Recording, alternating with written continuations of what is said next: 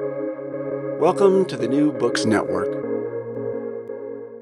Hello, everyone, and welcome to another episode of the Princeton University Press Ideas Podcast, a joint production of Princeton University Press and the New Books Network. I'm Mark Klobas, and today I'm speaking with Eva Hagberg, author of the book When Eero Met His Match Aline Louchheim Saarinen and the Making of an Architect. Eva, welcome to the New Books Network. Hi, Mark. Thank you for having me. Well, thanks for agreeing to be on our show. I was wondering if you could start us off by telling our listeners something about yourself. Um, well, I'm currently in a tent, which I think is a is a is a fun fact. Uh, I uh, I just got a a new sort of workspace apartment um, and as a moderately experienced podcast guest, I learned to think about, you know, sonic implications of recording. And so, just to set the scene, I'm next to my five month old daughter's crib, which is holding up one end of the tent, and a stack of prototypes designed by my partner, Paul Loebach, which is holding up the other end of the tent. So, I guess I'm sort of between my two loves uh, and about to talk about, you know, my favorite thing, which is ideas and and gossip of the past and uh, kind of sexting through the centuries, as I once referred to my to my book. So it's a lot of a lot of things about myself. And that's one of the things I, I, thought was so fascinating about your book is that you know every book I, I, I find is ultimately a reflection of the authors as much as anything else, but it, it's like your book is even more so.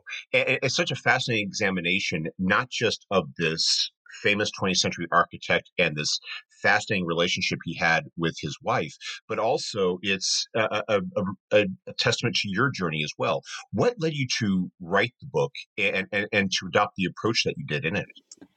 Yeah, so the so the book has a couple origins, and the earliest origin is uh, is grad school, uh, right in the great uh, tradition of many first academic books. Um, and I was in a new relationship, and I remember I was sort of like in love and and really just like feeling myself and being really intense about it. And I stumbled across a an article, I think in Design Observer, about the love letters between Eero and an architect that I was sort of moderately familiar with, and Aline Louchheim, who had who I'd never heard of. And I sort of followed the trail and I found this incredible archive at the Smithsonian, um, at the Archives of American Art. And I started reading these letters. And at first I thought, this is amazing. This is about love. This is giving me permission to be super extra. And then I started realizing that actually Aline was writing about publicity and media. And I had just written a master's thesis about publicity and media.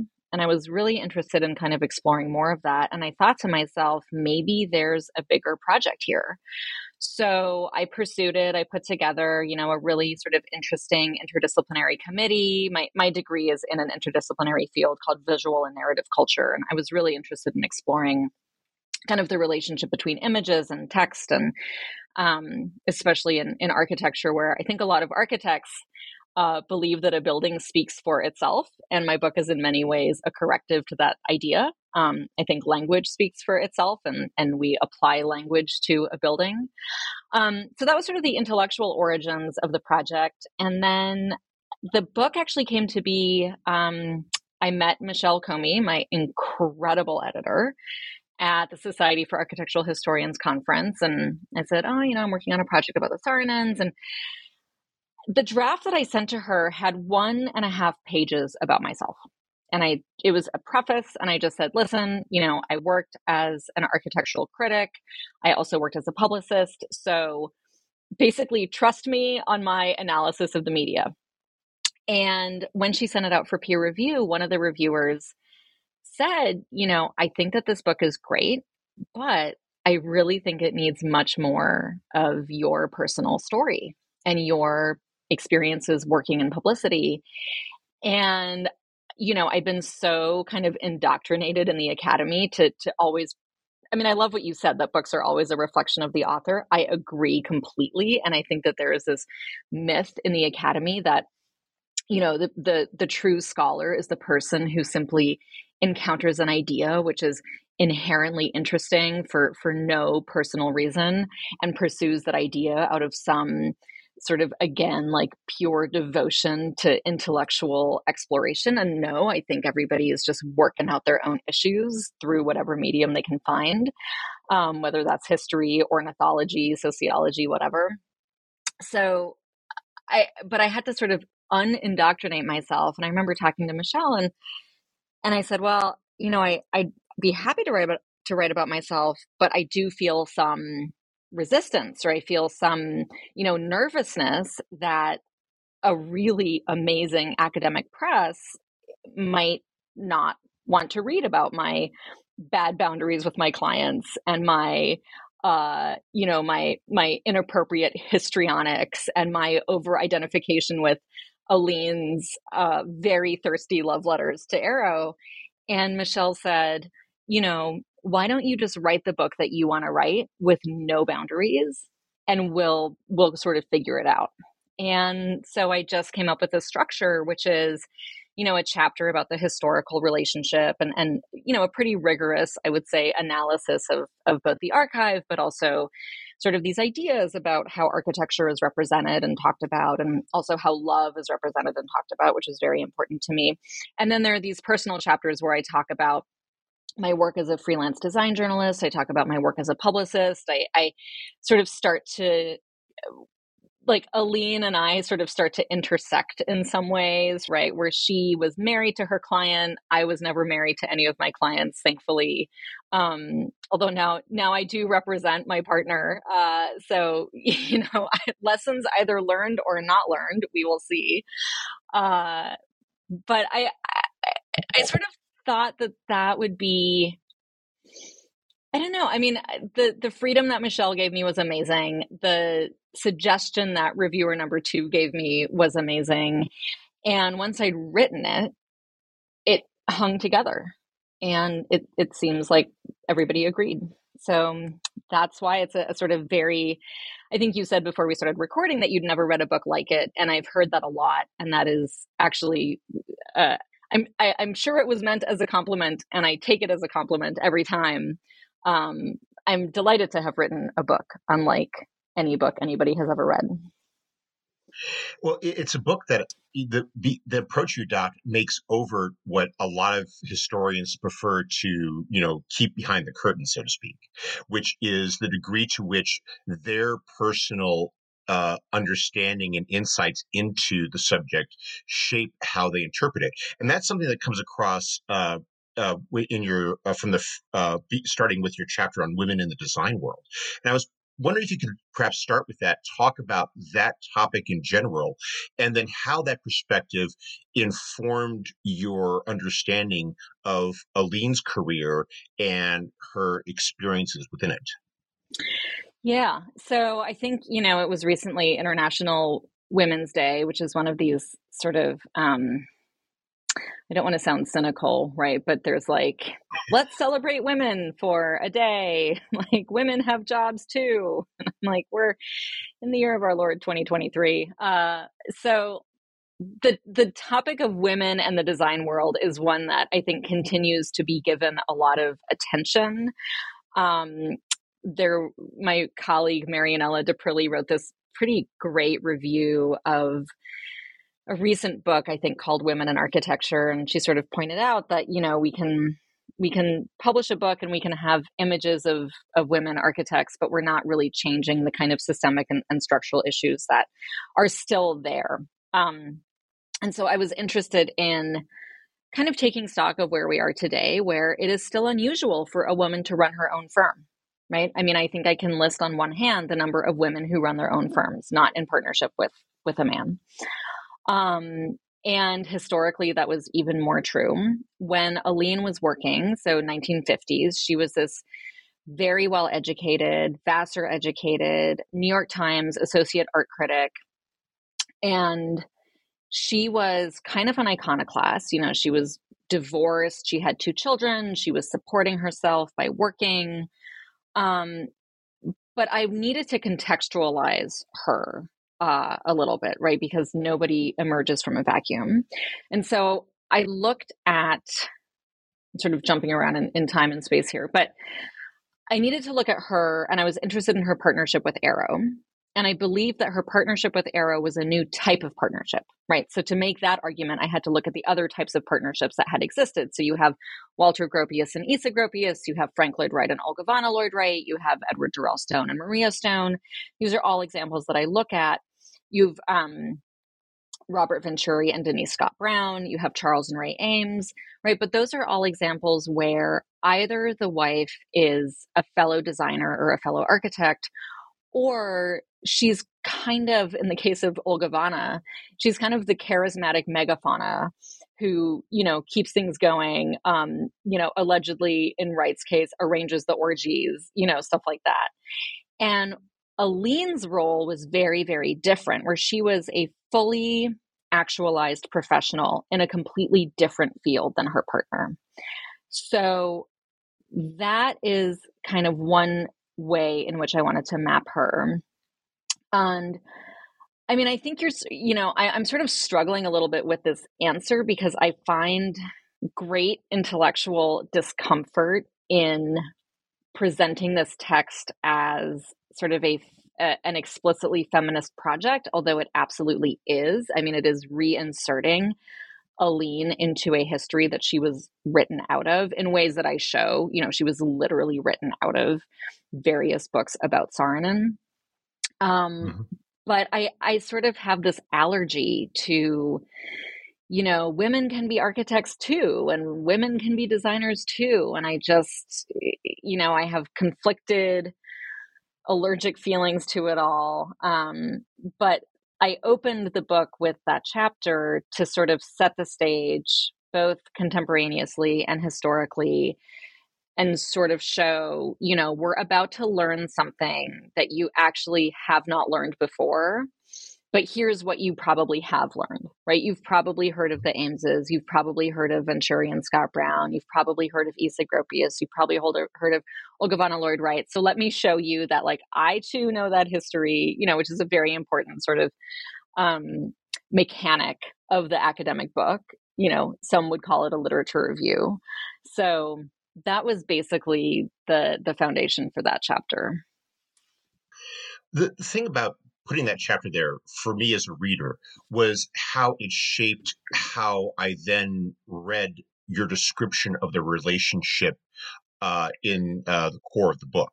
Because while I you know don't doubt from what you described that Aline loved uh, Eero uh, and uh, was, was very passionate about it.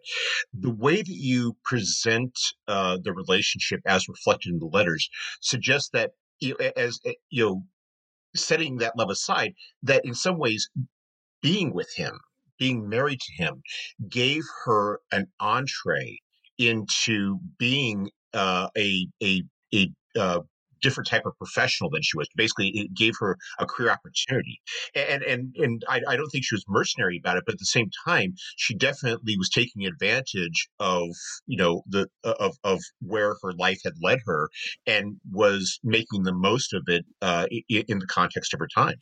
Mm-hmm. Mm-hmm. I mean, I think that's a really interesting read because my my reading of it was that she was so in love with him and totally mercenary about being with him that she was willing to kind of sacrifice her career, turn it into a different kind of career, you know, give up her glamorous life in New York City where she was on assignment for the New York Times and move to Bloomfield Hills, Michigan and basically sit next to him and instead of thinking about lots of different architects and lots of different ideas, just thinking about one you know, as later chapters show, she gets into a lot of kind of minutia at some point. So, um, you know, I, I, I sort of analyze her earliest New York Times articles to show how incisive and informed and, and sharp she is. And she's writing about Alvo and she's writing about, you know, uh, Aalto, sorry, Alvar Aalto. Um, and then she ends up sort of negotiating these very specific um, image rights with you know Cranston Jones at, at Architectural Records. She and Douglas Haskell in in a sequence that I find sort of fascinating are working out the new development of an exclusive, which was which just means that the magazine is the only one to have the pictures, which is now totally standard practice, but at the time was not. And she actually, this is jumping way ahead, but she actually got pretty bored Um, and she, you know, at the end of their working relationship, there's these great letters that they send back and forth.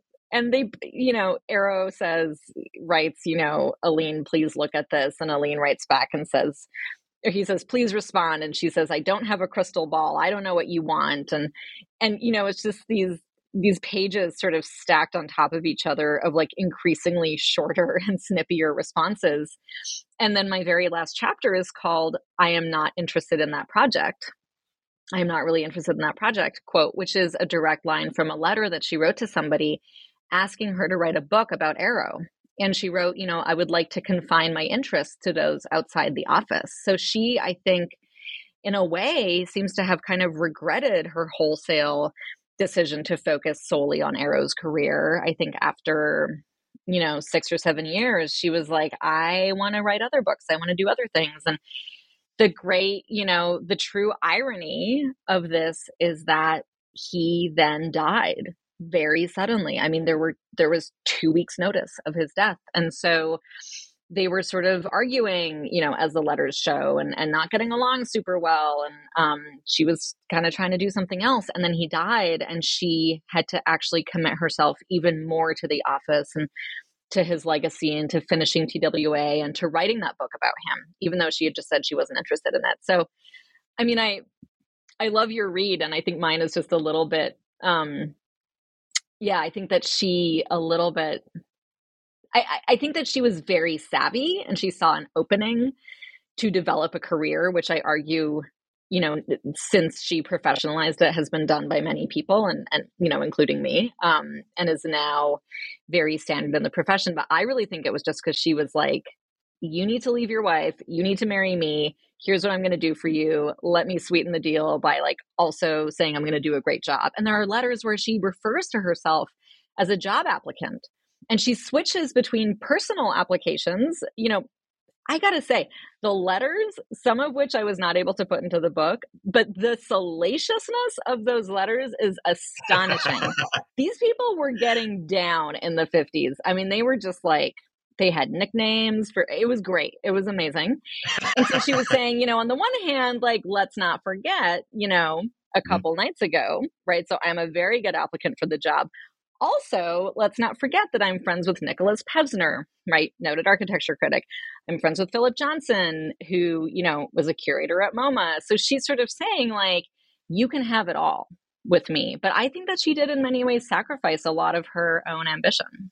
Yeah, and I I didn't mean to diminish that. I, I think for me it was the way that you you have it in the book where it, I, I was more struck by how you present her in a sense as pioneering this role as an architectural publicist. And it was one that, it, I, as I was reading, I was tying back to what you describe of your own experiences as, as, an architectural publicist and how you see Aline as this pioneer who, yes, she was sacrificing something because of her love for Eero, but at the same time, she then, you know, you know takes the proverbial lemons and then makes them into the, this grand new lemon cake called called a, a, a new career path that that now uh, you and others have undertaken. I was going to say I am drinking that lemonade, right? Like I am absolutely enjoying the the fruits of her labor many many years later. So that and I was curious if you could kind of talk a bit about then how how that experience of yours informed how you approach because that's such a, an integral part of your book that how you take that experience as a publicist and how you use that to interpret what Aline was doing and, and how really you you saw her as that pioneer. Mm-hmm. Yeah, so I started the project before I started working as a publicist, um, but it was pretty simultaneous. So I'd been a design writer uh, you know, I studied architecture undergrad. I moved to New York with, you know, a $100 and a duffel bag and a dream. And it was the right time to do that. Uh, so I had sort of the right mentors and just very quickly was a pretty successful design writer. And I remember when I first thought I was going to be an architecture critic, I imagined myself kind of walking around the city and, and I would see a building and then I would like draft you know 7000 words and, and and somebody would just magically publish it right that's how i thought it worked and i discovered within i think two to three weeks that that was not how it was going to work, but that there were these gatekeepers and actors who were publicists. And I remember not understanding who they worked for in a way. So there was one publicist who was really, really, really good at her job. And I remember she took me to breakfast at Balthazar. And I was, I mean, bear in mind, I was 21 years old. I was broke beyond belief. I did not have a trust fund. I was literally sleeping on people's like wooden floors on the Lower East Side because my apartment had kind of fallen through and I was like crashing. And so I get taken to Balthazar with my like ripped jeans and she said like you know i have this project and and it's you know it's really cool it's by herzog and de Meuron it's um the project was 56 leonard and she said you know i'll send you the images. And i was like god like she is really looking out for me you know like i'm because i'm gonna make $600 off of this article you know which at the time was a lot of money to me. Um and it took me a long time to realize that like she'd been hired by the developer to promote the project and so her sending me images was not a favor to me necessarily. Because i was like so sorry to bother you. Do you have more images? And she was like here you go. Of course i do. I mean i really like mark i just didn't get it you know? And then i started to realize like oh these publicists are sending me projects. And then i put the projects in magazines which I'm super motivated to do because I'm trying to develop a career as a as an architecture critic. So I think I'm winning, right? Like I think that I'm getting the goods and in a way I am, right? I explained to a colleague recently like the publicists were were doing a really really good job by sort of making like finding a very motivated writer, right? I was very motivated because I needed to pay my rent. Um so the point of that is that I was the recipient of really excellent publicity and so I just sort of filed that away, right? As I sort of went on in my career, I sort of realized like, okay, publicists are really central, and every editor expects that you're going to have a publicist, and not having a publicist is very odd if you're an architect. And then I went to grad school, and I remember learning sort of basic history and theory and realizing that a lot of historians use the media as an archive, right? So they would say, well, this architect was written about, you know, this many times, so they probably deserved it in some way or you know their architecture was better. And i was like no no no that person was represented by this firm which i know really well or that publicist had you know that's why this person won the pritzker. Like yes they're very talented but also here's this extra actor. So that's how i sort of was holding the reality that there were publicists. And then a friend of mine introduced me to a firm who wanted me to do some sort of freelance copywriting for their website. I said great you know, I wrote a project, eh, project descriptions, wrote website text, and then they brought me in for a meeting and they said, well, we actually want, you know, a marketing person. Could you do marketing? And I said, well, I don't know how to do marketing, but I, but I could do PR. Um, and so I wrote up a proposal in 10 minutes and I just said, you know, here's all the people that I know. Um, and I can, I can do PR for you. And they said, great. And I worked with them and we had a great time. We published a bunch of their projects and they referred me to another. So it really was very happenstance. Like I never set out to become a publicist. And then by the time I had four or five clients, I thought, okay, this is really happening. And then I had this kind of exponential growth in my company. I hired two uh, almost full time employees. Uh, this was sort of 2018, 2019 um, at some point, I had, I think, 11 clients, two employees. I was in New York. One employee was in Chicago. One was in California. I was spending so much time talking to the Illinois Department of Employment Security about a $46 tax bill that was like getting incorrectly processed and reprocessed. Um, I was spending a lot of time learning about workers' comp and payroll processors and you know, at a certain point, I sort of looked up and I was like, I'm the world's most mediocre HR manager. I'm not actually talking to clients. I'm not actually thinking about architecture. I'm just sort of managing other people. And I decided to quit. Uh, I was just like, I can't, this is bananas. Um, and then the pandemic happened and, you know, architecture basically stopped for six months. So it was sort of fortuitous. Like I didn't actually really have to quit. It just, we all sort of disentangled ourselves. Uh, and um, and that's that's where the book sort of ends in terms of my publicity career. I'm like, well, and then I, you know, then I stopped doing it. Um, and then a couple about a year ago, I realized that I need to work for a living. Um, that you know, I have this like running joke with my parents who are academics um, that I have a running joke with them that you know I have a secret trust fund and they're just trying to teach me you know the value of perseverance and then they're going to give it to me and I, am 40 uh, and I have not yet received my secret trust fund.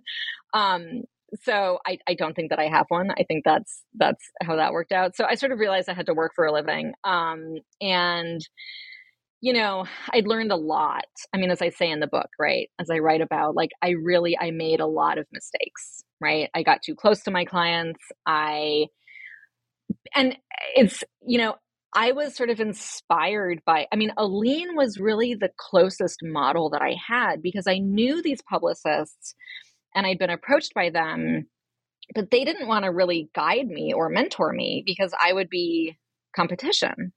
So the only mentor that I had was Aline, who was married to her client. So in retrospect, in the cold light of day, that's not a great model, right? But it was the only model that I had. And so when my clients were like, hey, I'm going to call you at all hours of the night, I was like, great, well, you're paying me. So I got to be available. And when they asked me to write speeches for weddings that they were attending, I was like, that seems reasonable. Like, I'm good at writing. Um, and when, you know, when I got frustrated with them, there was one firm I just was so, I mean, I would get so frustrated and I would read Aline's letters to Eero saying, like, this is your business. You should handle this. So I would write to my clients, this is your business. You should handle this, which is not a great way to conduct business. And so I kind of just like scrambled my own brain a little bit by you know, an original title for the book was What Would Aline Do? Because I really was like, well, what would she do in this situation? I'll just do that. And, you know, mm-hmm. I think there's like sort of funny moments in the book where I'm like, well, this, you know, the subtext is like, I should not have done what Aline did. And so I decided to start again to not follow Aline necessarily in all of her methods. You know, many of them were very good um, to not get myself entangled in like multi-state full-time employment law, uh, which is just you know I'm good at admin, I enjoy it, but that was really I think I'm still sending Illinois forty six dollars. Like we've just sent it back and forth for for seven years at this point. Um, and so now I do it very very differently, and I'm you know I'm still direct. I still you know give my opinion. I still don't really play office politics. Um, but I uh, now it's more like what would Eva do instead of what would Aline do. But she, in many ways, she was a fantastic model, mostly in terms of how to deal with the press. Maybe less so, less of a good model for dealing with the client, but a really, really good model for, you know, um, sort of examples that I have or she pretends to be really disorganized if, if she's sort of stalling on one publication right? So there's a project and record wants it and forum wants it and she sort of pretends that she's just like really um kind of like uh not that bright and doesn't really know what's going on and she's like oh everything is a mess and it's you know sheer chaos and like I have no idea what's going on and I I just lost the photos. And you know we know that Aline is not like losing photos but that's a helpful sort of tag. So I do that too. You know, I'm just like, oh, sorry, I, you know, like last, I had norovirus, which was true, but it really got me out of a lot of jams that I had norovirus. I was like, oh, sorry, I, you know, I don't know what to do. Um, well, let's, meantime, let's not spoil too many of the management secrets from the book. right, exactly. right. Read read on to learn how to yeah, buy the book to find out how to run a business without losing your mind. What, eh, but and of course, it was an experience that informed how you approached Aline's uh, management or, or, or or or promotion of Eero's career, and, and, you do that, and you describe this in, in, in, detail with three projects in particular. And the first, uh, and the first two is it's a bit of a comparative description of uh, the Kresge Auditorium uh, in uh, Massachusetts and the Ingalls Ice Rink in Connecticut. I was I was wondering if you could talk a bit about uh, specifically how uh, Aline, you know, contributed to those projects and, and, and participated in them. And, and, then also perhaps a bit as to how your own background helped to inform your your interpretation and understanding of it. Mm-hmm. Yeah. So those are so the Kresge Auditorium is this like very interesting sort of curved structure that has a gridded glass wall sort of the easiest way to describe it. And Ingalls Rink is called affectionately the Yale Whale. Um, and it has this really sinuous sort of catenary curve roof structure, which is an obvious sort of um, evolution of, of Eero's initial interest in curved concrete forms or curved forms. So Kresge Auditorium was published before Aline started being involved, and I looked at all the press about it, and the press was very boring, right? So all the articles were like, well, here's this new auditorium, and um, it is, you know, this many feet wide and this many feet high, and it is made out of these materials, and that's that's what we've got for you folks, right? And then the Yale whale had a nickname, and um, there was a lot of sort of anthropomorphizing of it. Uh, you know, people were like, it looks like a whale, it looks like a turtle. Um, there was a lot of discussion about sort of this the soaring roof and how that could make people feel and all the hockey games and it was just much more narrative right there was much more sort of drive. There was much more coherence in the way that it was described. The images were much more compelling. And my argument is that, you know, she was involved in the publicity of that one and that she would not have allowed a release to go out that said, you know, it is just these dimensions by these dimensions and here are the materials. So the Kresge project I think is really really interesting, but all the press about it is like I said it's it's it's pretty boring. Um and then Ingalls is sort of the the middle project and then the TWA terminal is where she really shone you know? So there's um there's this great New York Times article from 19 I think 57 or 58 and and the title is Bones for a Bird and um there's sort of this development of this whole metaphor that the project is a soaring bird it's a bird in flight it's a raptor that's just landed you know it's also inspired by a grapefruit uh, i have a whole section about you know how she sort of created this moment this anecdote that about a grapefruit that Eero uses later. Um so that's sort of the the way that i start to trace her influence. And i came to that because that's what i was doing right? So i would talk to an architect. I mean i sort of developed this process um and not to give away my my secrets but one of the one of the processes was you know doing an interview with an architect and i would say well tell me about this project and they would say oh well the gray water recycling system is really amazing. And i would say okay so when dwell magazine calls you and says tell me about this project please don't open by talking about the gray water recycling system right? What else is there? And this is like a true example right? And so they say well you know we really liked the you know the the other engineering of this and this right? Because architects are obsessed my friend joe pointed this out said architects are obsessed with pain. And so the the part of the project that was the most painful for them is the one that they think is the most important. So i was saying to him like architects pick the worst photographs routinely. Every architect that i know for their like flagship image they will just pick the worst photo and his hypothesis was like, yeah, it's because that is the part of the project that they almost, you know, screwed up, but then they they didn't. And so they're so excited about it, but it just, you know, just looks like whatever, a stair or something. That, that's so, the achievement of which they're the proudest. Exactly, because it caused the most pain. So I think this is just such a great theory. Um, so with my own clients i would say okay well you know tell me what happened when you first went to the site. And in this case the client said well i went to the site and there was this tree and it reminded me of my childhood and so i sat under the tree and i thought about like the passage of time and the changing of the seasons and like life and death and birth and rebirth and like you know all is dust. And i was like okay that's great right? So open with that. Don't open with like you know we figured out what to do with the toilet water you know and he was like, Oh, okay, you know, and then this beautiful story was written by a really, really wonderful writer.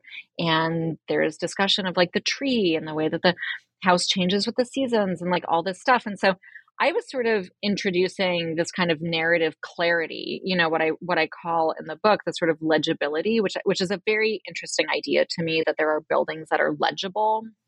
You know, I'm interested in how we read buildings. And my argument, of course, is that we read them because we have actually read language about them. And so we are sort of incepted in a way. Um, and so when I was reading about Aline doing that and, and I was doing that, I sort of thought, yeah, there's a way in which you know, I think storytelling is a very like overused kind of business thing now, right? Everybody's like, we're going to story tell the dishwasher, you know, this dishwasher. And I'm like, okay. But I do think that there's really something to be said, particularly in architecture, about the way in which personal narratives inform a project, right? They inform the construction of a project, but they also inform the reception of a project. Um, and so that was you know, I just realized like I was telling my clients what to say based on, you know, a few ideas that we kept repeating. Um, I would say there's sort of, you know, you can kind of get like three big ideas into a piece of press, right? You don't want to get like 25. And so the Yale whale is a good example, right? It's the Yale whale. So that makes me interested in, it's going to make me think about animals. It's going to make me think about Yale right? It's going to make me think about all these things in a in a very overtly simple nickname. Mm-hmm. Now, you have this very personal chapter where you talk about how you lost your, your, your favorite client to to to an illness, and and you use that to inform how Aline had to process the loss of not just her husband, but this person with whom she was working for, you know, all of its frustrations that she might have been feeling near the end. I was wondering if you could perhaps uh, talk a bit about that, that, and and and and how Aline, basically, what happened with Aline in terms of her relationship after her husband passed away. Yeah. Yeah. So, I mean, those two chapters are, I think, really heartbreaking. So, mine is called on the on the loss of a client and friend and and it's about uh, Lewis Butler this really just like sophisticated iconoclastic just like lovely person who ran Butler Armsden Architects which has since you know been taken over by his mighty trio of of um uh it's it still exists and it's, and it's still being run. Um but he was just my favorite client. I mean, he was just so lively and cool. He was really, really cool. He had this awesome house that we published in the Chronicle, and he had an artist do a mural in the walkway, and he had these like pillows that said Ambien on them, and he also had like a framed, you know, it wasn't the Constitution, obviously, but he had some like historical early Americana framed document that was pretty incredible. So he was just this like voracious consumer of culture. He was really interested in like the new. He w- he wanted to be around young people, and um, yeah, you know, when he died, and I remember just feeling like really sad and um and he was so young. I mean, now that I'm ancient, I mean, I just think he was basically a child, you know, when he, when he died. Um, so it was really, really tragic. And he was basically the same age that Eero was when Eero died. Uh, so, right. So I was sort of dealing with this and um, not really sure how to navigate it, you know, professionally. Um, I'd kind of stopped working for him by that point. So it was really just like, I mean, literally like the month before. So it was just like things were changing. It was a pandemic. Um, so that was my experience of, of losing a client and friend. And it was surprisingly, you know, devastating. And then like I said, you know, Eero died really suddenly. He he had a brain tumor. Um, he went to the doctor. He was like, you know, I'm not feeling well, and he was diagnosed with a brain tumor, and he died basically two weeks later. And I sort of opened that chapter by describing Aline's various cables to, you know, interested uh, colleagues, to the press, to her friends, and she had to publicize his death, right? She literally had to publicize it. She had to let people know. Um, and I trace the way in which her private grief was kind of subsumed into this professional role where she had to show the office that the office would survive, right? So there's these partners, Kevin Roche, Ed Lacey. She kind of, I'm not, you know, I haven't seen the documents, if documents exist about what she actually did with them, but the office did survive. It kept going. She also had to reassure his clients, like TWA. Um, and she had to kind of protect his legacy, or she didn't have to, but she chose to. And I just find this a kind of heartbreaking example of, you know, the whole book is so much about like bringing ourselves to work, right? And having emotions at work. And there's this great book that I'm reading by Anne Kreamer called It's Always Personal and it's basically an argument for you know having emotions at work and and and sort of against this idea that we have our professional lives where we're sort of you know automatons and then we have our personal lives but i was so interested in this like real moment of collision between Aline's personal grief and personal feelings and her responsibility to the office, to Eero's legacy, to all of that. And that I didn't have to deal with with Lewis. You know, I was really just sort of like an outside publicist and um, you know, he always made me feel like an integral part of the office. But by that point, I was in New York and we obviously weren't, you know, uh, I was not married to him. Um, and so that, you know, that was different. But I was really, really interested in those chapters and exploring like sort of a counterpoint to my earlier chapters where I was like, listen, I got too close to my clients and, you know, that was a goofy move for XYZ reasons. And in Lewis's case, like, I realized only when he died that he'd actually been my friend, you know, and that that was a very pure friendship and it was based on mutual respect and admiration and affection and a shared sense of humor and you know he sort of had this like great willingness to be taught and informed and and so did i um and Aline had a very different set of responsibilities and and things that she had to deal with. But I think that she, you know, was absolutely heartbroken. I mean, there is a cable where she says like heartbroken Aline. And I just remember like reading, I mean, I'm giving myself goosebumps right now because I remember reading those cables and just like imagining her having to put aside her tears, her grief, all of that, you know, and just do her job. And I think that's something that people understand now. You know, I think now there is sort of a, a new level of, you know, sort of per Anne Kreamer's book, there is a new level of acceptance for the fact that we are people who have feelings, who have relationships, who have personal drives, all of that, who want things um, at work, and we want them at work, and they happen at work. But I think that you know, Aline really had to sort of play play this role more than ever, and and then write a book about him. And the book that she wrote is called Eero Saarinen on his work. You know, and and it's Aline Saarinen on his work. I mean, she wrote it, but it's presented as him having written it, or it being you know his words in some way. Um, and so that was sort of her final act of, I would say, devotion, and also her last job duty right? And so the fact that those are the same thing to me is such an interesting rich textured kind of set of materials and ideas to to think about which is what i do in the book right? I just sort of think through these very complicated relationships out loud on the page and kind of invite the reader to to think through them with me mm. Well we appreciate the time you've taken to speak with us but before we go could you tell us what you're working on now Yes. So I um I got divorced uh in the middle of finishing this book, which also maybe colored some of it. Um and to my great surprise, because I really wanted to get divorced, the divorce was just excruciating. Um, and I realized that there's this sort of secret epidemic of of very short first marriages that kind of decimate people emotionally. Um, it was a very short marriage. It was my first marriage, and I remember looking for books that could comfort me and every book was like, I was married for 37 years to, you know, this great man who had an affair with my nanny. And I was like, oh no, that's not my situation.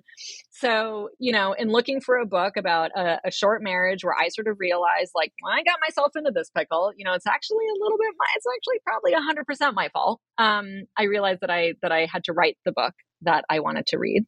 Um, and so I've spent the last couple years working on this, like, very honest, very, um, you know, I was joking with a friend.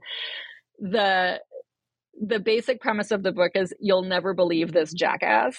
And at the beginning, the jackass is my ex. And at the end of the book, the jackass is me. Right. So the so the journey, the hero's journey is of realizing that I am in fact the jackass in my marriage.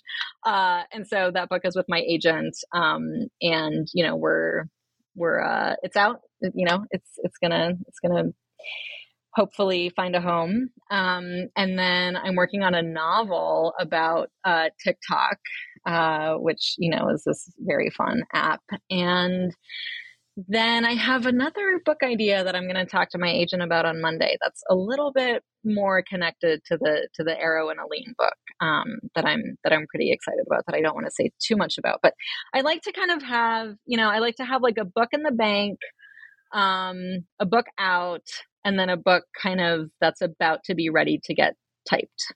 Um, so that's where I am right now, which feels like a really nice place. Wow, you, you sound like a veritable waterfall of ideas for books. I mean, and, it, you know, I I like I, I like to work. I had my baby, and I was like, I think I'm just gonna take. T-. And then within a month, I was like, no, I need to. No, I'm gonna have a book idea. So this is how I stay sane. Um, is is by working. Yep.